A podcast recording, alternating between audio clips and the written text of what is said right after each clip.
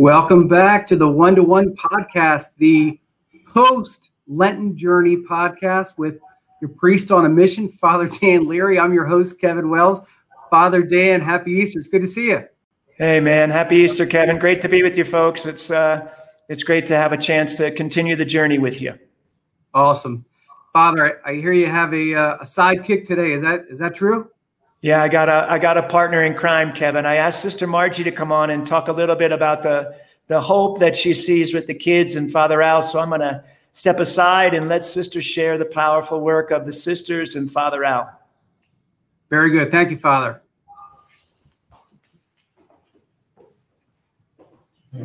Hello. Sister, it's my it's my friend Sister Margie. How are you? How you been? I'm doing very well. Happy Easter to all. Happy Easter, sister. So, sister, I'm gonna I'm gonna break the news to the viewers. You you uh, out of the generosity of your heart, you you mentioned to Father Dan that you wanted to really, in a certain way, speak to the viewers of this podcast in America who responded to last Friday's the Good Friday podcast, where we were asking viewers to sponsor a sister. And I think Father Dan shared with you on Easter Monday, sister, you're not going to believe it. All 12 sisters received a sponsor and and far more than that. So sister, I'm going to let you take it away. I, I know it was good news to you. Yeah, I think that within two days that uh, we received the 12 sponsors already. Thank you so much we are very grateful for the American generosity for our sisters program. And really, it means a lot for us. We feel that when we learn from your generosity, we are more encouraged to be more generous in our place, in our time with our children. So, thank you so much for helping us. Uh, yeah, sister, we have some good, we have some very generous viewers out there at the One to One podcast. So, for for you viewers, I, I want to sort of get into unpack who Sister Margie is for a few minutes. You're going to be, I don't know if you're going to be overwhelmed, but you're going to be warmed by her story. Sister Margie, right now, the woman you're looking at on this screen, uh, committed her life to the Sisters of Mary many, many years ago. And a couple, a couple fun facts on Sister Margie she was at Father Al's side while Father Al was suffering the ravages of Lou Gehrig's disease. So Sister Margie was one of Father Al's wing women, we'll put it, cared for him throughout all that time. So we're going to get into that a little bit, Sister. But also, Sister Margie, today, all these years later, she is the head of the North American sort of part of the Sisters of Mary. So that means America, Mexico, Honduras, Guatemala, Brazil, Sister Margie is sort of the one. She she has all these sisters and all these kids beneath her, and she has to kind of run things. And sister, I'm going to start right here. I asked you last May when we first met. We hung out a lot. We we spent a lot of time in your gardens. I said, sister, how do you do this? You have a lot of kids, you have tens more than ten thousand kids. You have more than hundred sisters. How do you do it? And sister, you won't remember your answer, but you said, Kevin, I must pray. And I said, Sister, how much prayer? You said, Well, I try to pray four to six hours a day.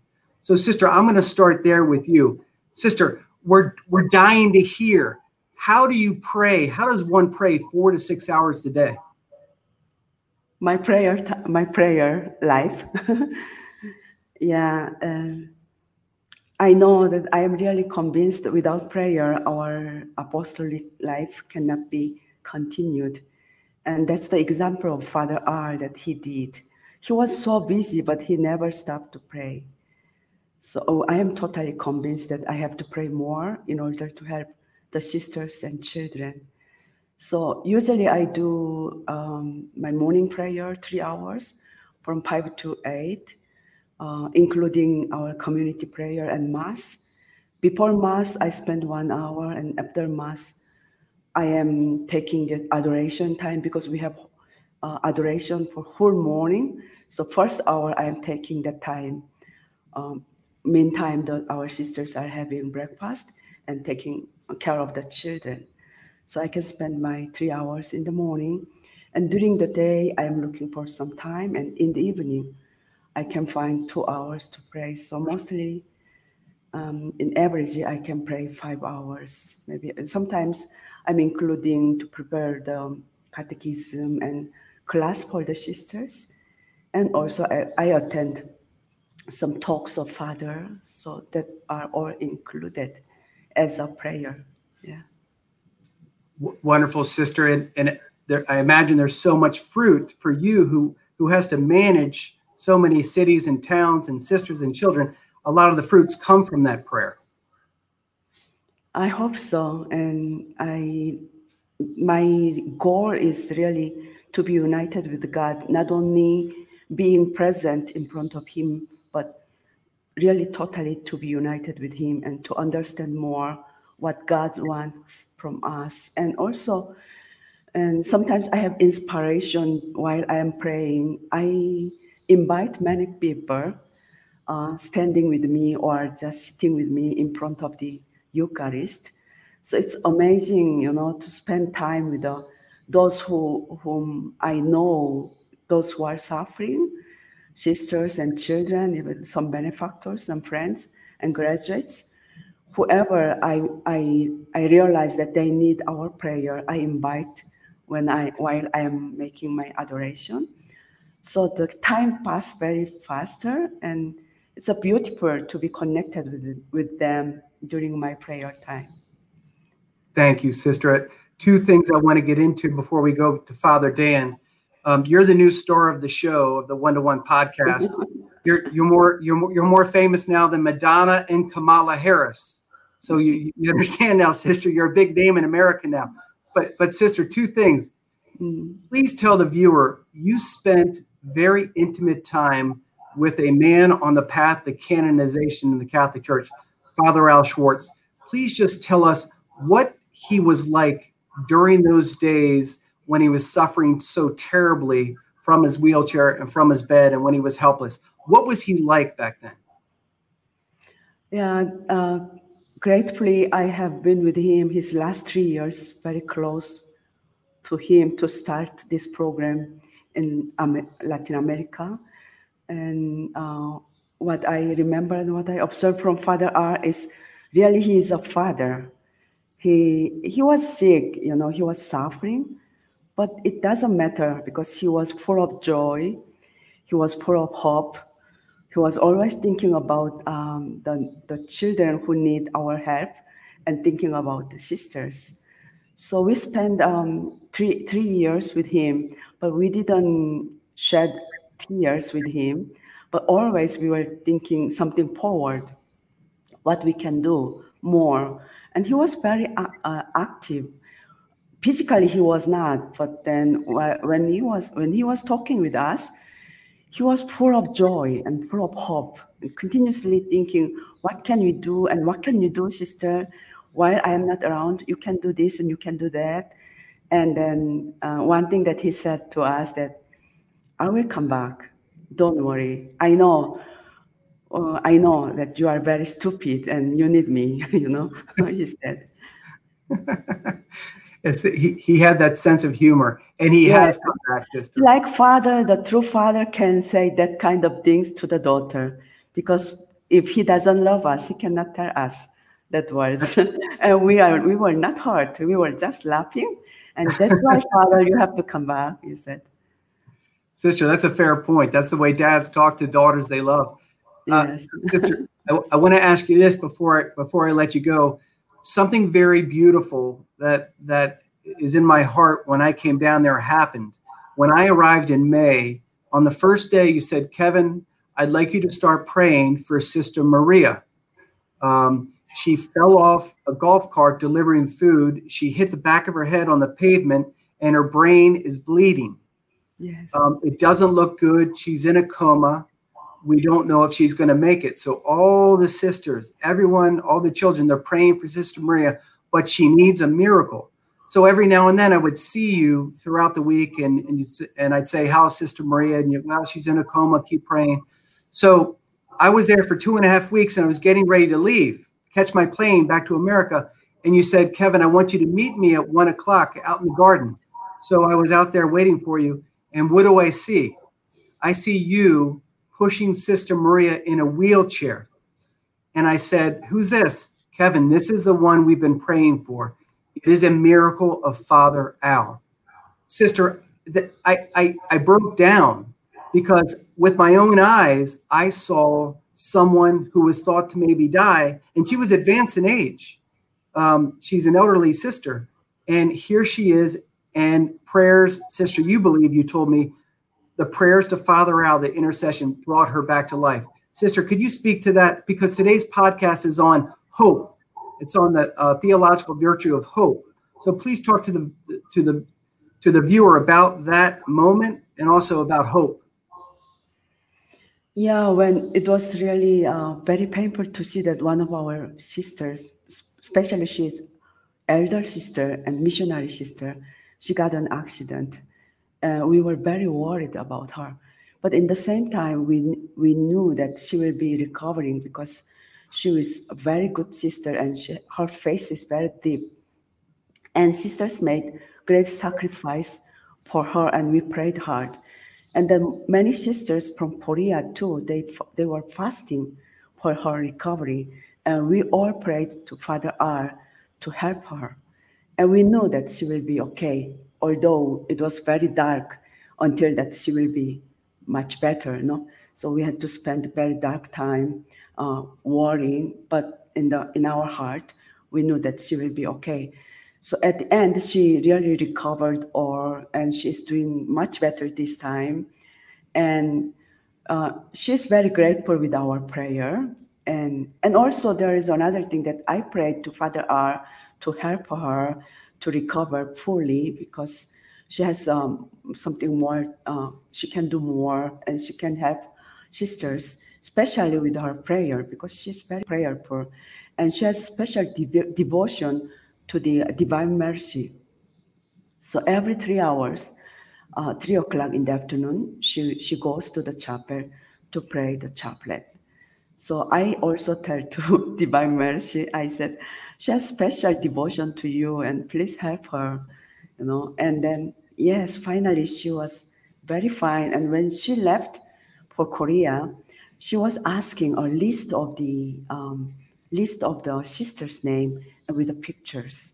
So we printed all the names of the sisters from candidates and then to the um, superior sister, and then with their names. And she was so happy holding that list. I said, I cannot do many other things, but when I go back to Korea, I daily will pray for each one of you.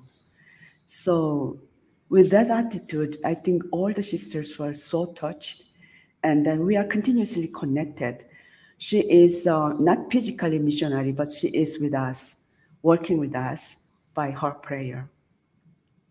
So I don't you, know if this is enough for your question because our internet connection is not really good. So I'm hardly understanding your questions. Um, Sister, we understood you perfectly.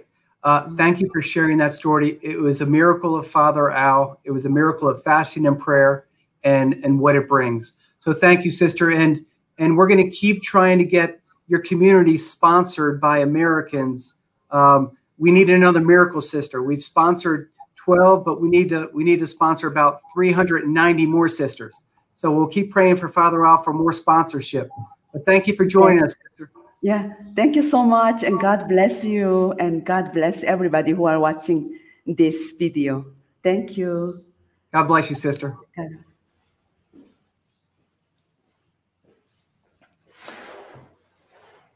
Second string, second string coming in. Thanks, sister.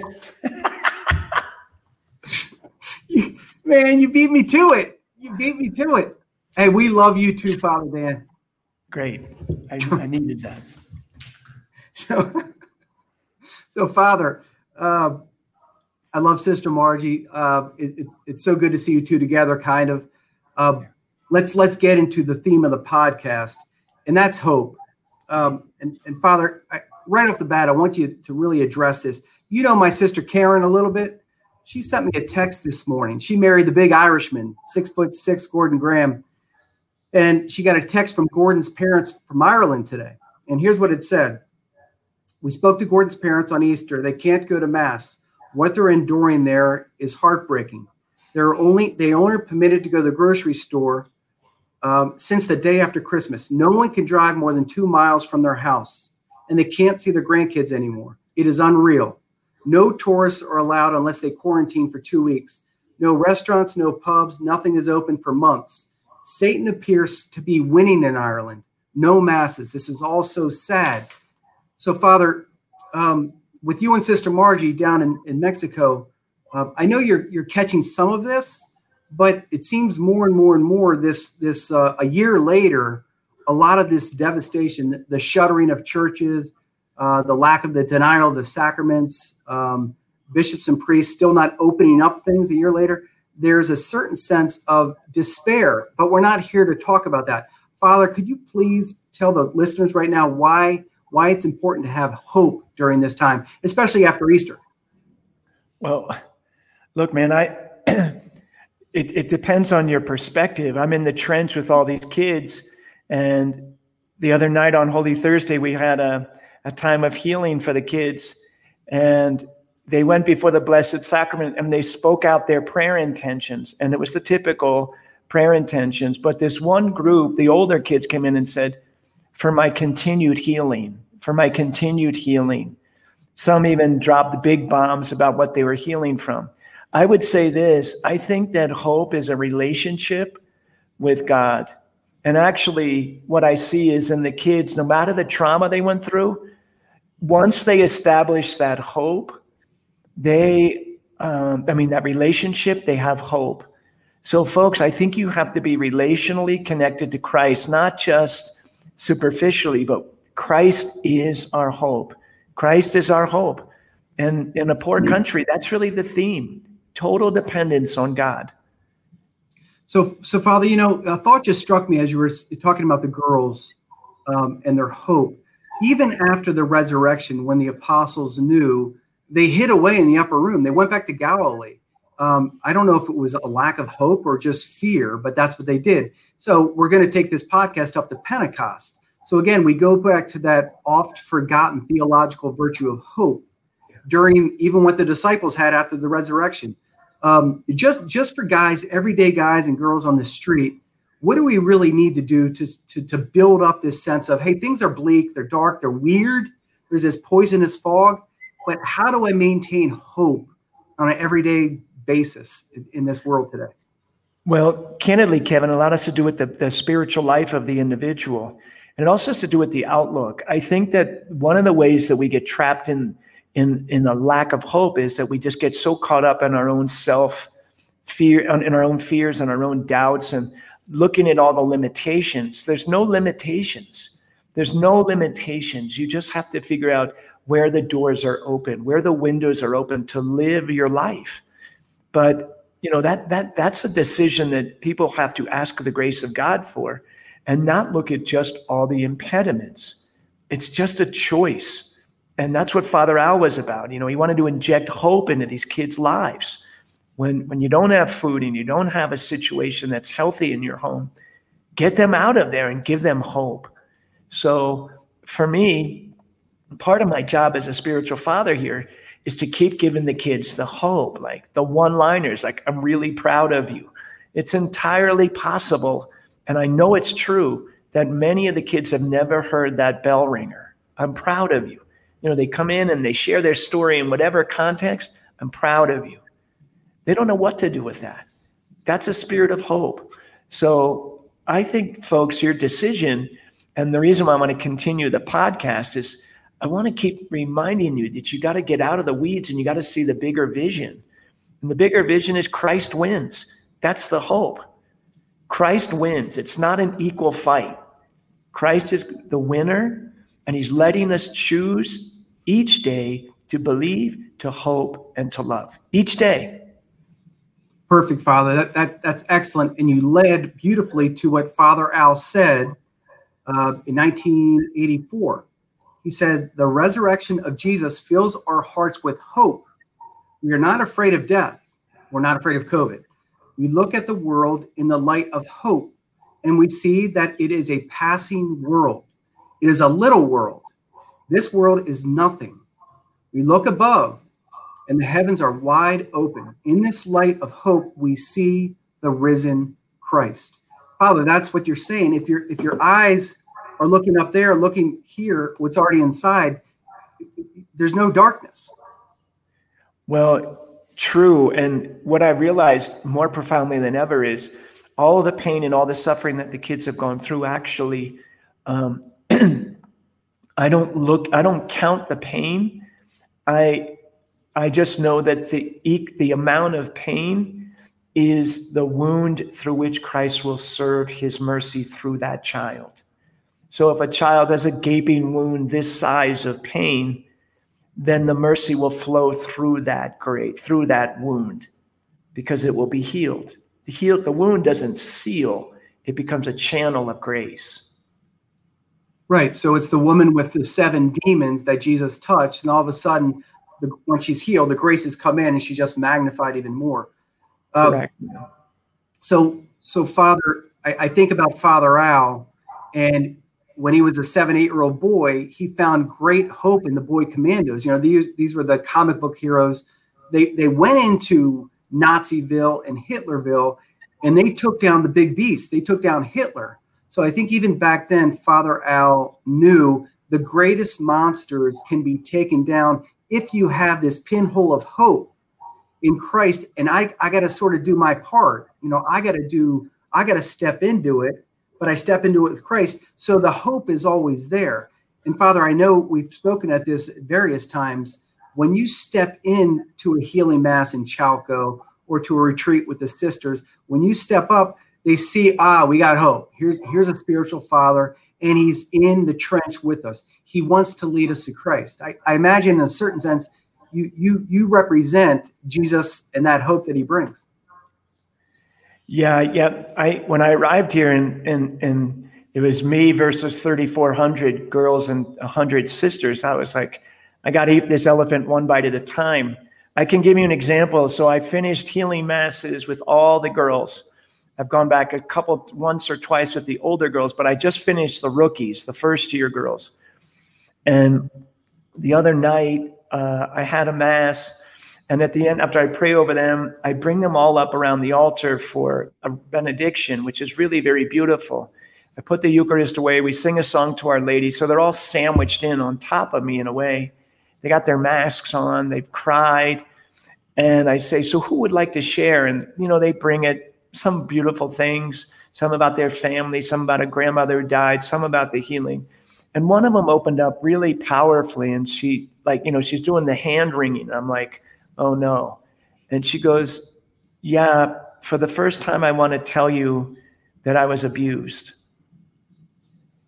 Um, and then, you know, like, it doesn't make any sense because she she said she was single digit age and then um, the next kid so everybody starts crying you know? And i'm like oh great. Here comes the tsunami of tears right? And heads are nodding. So i'm like oh no. That one got hurt. And so then the next kid gets up and she goes uh, como mi compañera like my friend. And she was abused. Well, the sisters are crying, and I'm like, you know, so I wipe her nose, and you know, there's mucus coming out of every ear and eye and nose, and you know, uh, you know, in a, in a moment, you know, you have to laugh because everybody's crying, but they're all looking, and I just said, look, your abuse and trauma doesn't burden Jesus and it doesn't burden the sisters and it doesn't burden me. It doesn't. But it's time to heal. I said, How many of you want to heal? And I said, No, no, pinky promise. And that was really funny. We all did a pinky promise. Let's heal. And it was really very beautiful. And then I had my hands and I said, Here's the deal. In this hand, as a priest, you put your pain. In this hand, you put your chocolate. I said, Give me your chocolate. I said, I know you still got Easter chocolate. Give it to me. And they were giggling, laughing. I said, In this hand? And I told them, What? They said, Mi dolor. In este mano, chocolate. I said, and vámonos sanar. Let's heal. So that's hope. You know, I, I can't eat the elephant, but I can help one kid at a time heal. I, I don't know. I found that just um, incredibly courageous that she dropped the bomb. And uh, little does she know, she's so much closer to healing than she knows because she opened. Right? So that's it, Father. Thank you for sharing that beautiful story. Um, heartbreaking, but beautiful because there's hope right in the middle of it. Uh, Father Al saw this all the time in beggars' hospices on Smoky Mountain in the Philippines. He saw it in the shack. And he also saw it, Father, in what you're about to experience. You, you, you're about to take off for the viewer for Brazil, for Guatemala, for Honduras. So COVID's sort of loosening up. So Father's about to jet out to some places where he needs to enter into those enormous communities and bring that same hope.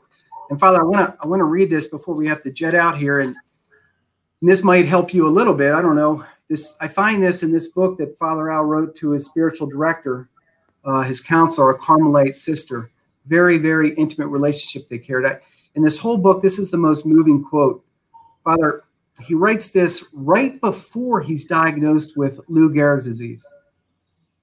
He says, Sister, lately in prayer, I look up and see rising before me a lofty mountain whose peak is lost in the clouds. Jesus is on the peak and he beckons me to climb. I feel that I am just beginning. The peak is so high and the mountain seems so fierce, it's so threatening, and it frightens me. It speaks of tremendous sacrifice, of suffering, and of great pain. But I do want to climb this mountain, and I want to reach the peak before I die because this is what Jesus wants of me. I will try. I will try to do my best. That's a man, that's a priest of hope. Yeah, I think that's what it, it doesn't say that he didn't fall. It doesn't say that he didn't sweat. It didn't say many things. What it said was, I'll keep the journey. You know, that was a mantra of Father Al. I mean, a lot of it was because he was working with kids, but a lot of it was, I'll try my best. I'll try my best. I'll try my best. And that's a that's a phrase of the sisters. We're trying our best. And that just means it's in God's hands after that. Really. It's it's beautiful, you know, like the kids are trying their best and the music comes out off. They're trying their best and something happens. Fine. It's no problem. But you can stand before the Lord with that offering of grace. Yeah. Yeah. Amen, Father. Uh, Father, thank you for your time. Thank you for letting Sister Margie butt in and steal the show for a little bit. I, I still think you're, you're, not a second stringer in anyone's book, Father. Dude, I got called. I got called as the reliever, and I got shelled.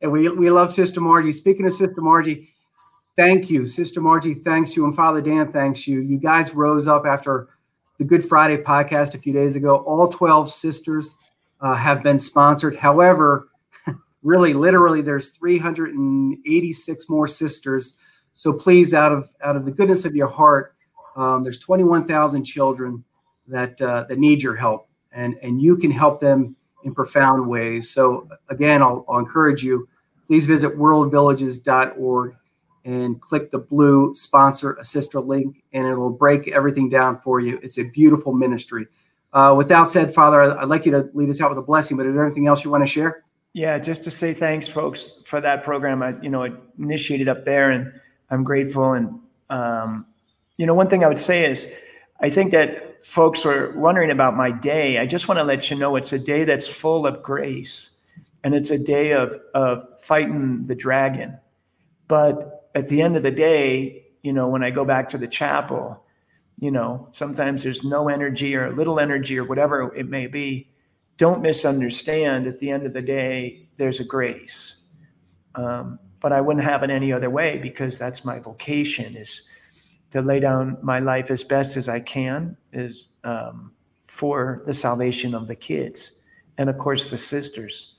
Um, so in that respect i couldn't be happier. And so i'm grateful to share the stories man because the voice of the poor no one hears. It's it's muffled. And I think that people need to hear this when limitations with COVID are so are large in your perspective and I'm sure they are. But let's not forget that the pain that so many people are suffering now is still going on. Thank you, Father. You offer us great hope. Thank you very much. Yeah, let me let me bless you guys, and may Almighty God bless you, folks, protect you, give you peace. Holy Spirit, come upon you, folks. Father, Son, Holy Spirit, Amen. God bless you, folks. See you next week.